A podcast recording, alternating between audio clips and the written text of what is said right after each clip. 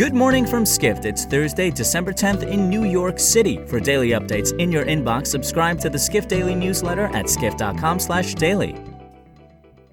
Support for this podcast and the following message come from TD Ameritrade. Everything's customizable these days. Your trading platform can be too. With Think or Swim, you can customize screeners, charting, and stock forecasts so the market is always tailored to you. You can get started at tdameritrade.com slash thinkorswim. And now here's what you need to know about the business of travel today. Airbnb is an increasingly formidable player in the hospitality sector, but with its rapid growth came critiques that the company risked losing its live like a local ideology and soul. A key advisor to the company says it is possible to expand into new revenue streams without losing Airbnb's foundation business, writes hospitality reporter Cameron Sperance.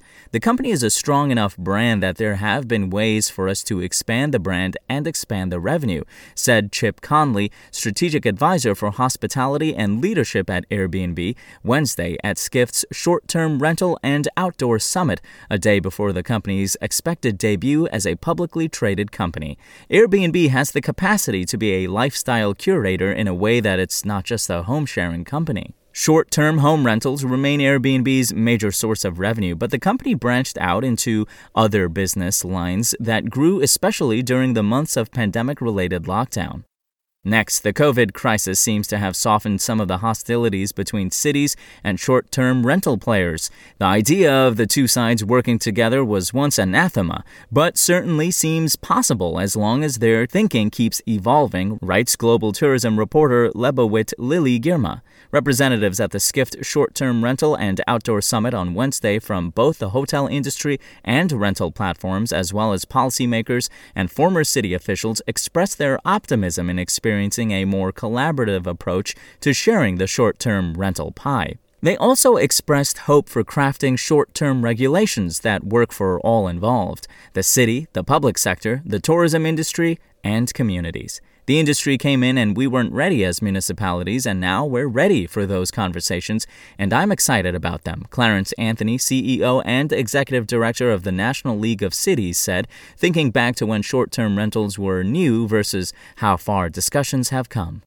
Finally, we end with the return of the Boeing 737 MAX. Regular travelers began flying on the controversial jet for the first time in nearly 21 months on Wednesday, at least in Brazil. Sao Paulo based Gol became the first global airline to return the beleaguered MAX to passenger service on flight between its Sao Paulo Guarulhos hub and Porto Alegre on Wednesday morning. The move comes two weeks after Brazil's aviation regulator ANAC lifted its grounding order for the MAX and three weeks after the U.S. did the same, writes airline reporter Edward Russell. Brazil and other countries grounded the MAX in March 2019 after the second of two fatal crashes that took the lives of 346 people. Faults in the plane's flight control system played a key role in both crashes, issues that regulators mandated Boeing fix as part of their recertification process.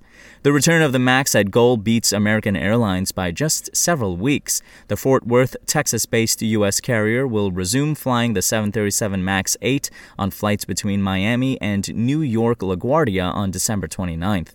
The jet will begin serving more airports, including Boston Logan and Washington Reagan National, in January. For more travel stories, head to skift.com. To find these stories and more insight into the business of travel, subscribe to the Skift Daily newsletter at skift.com/daily.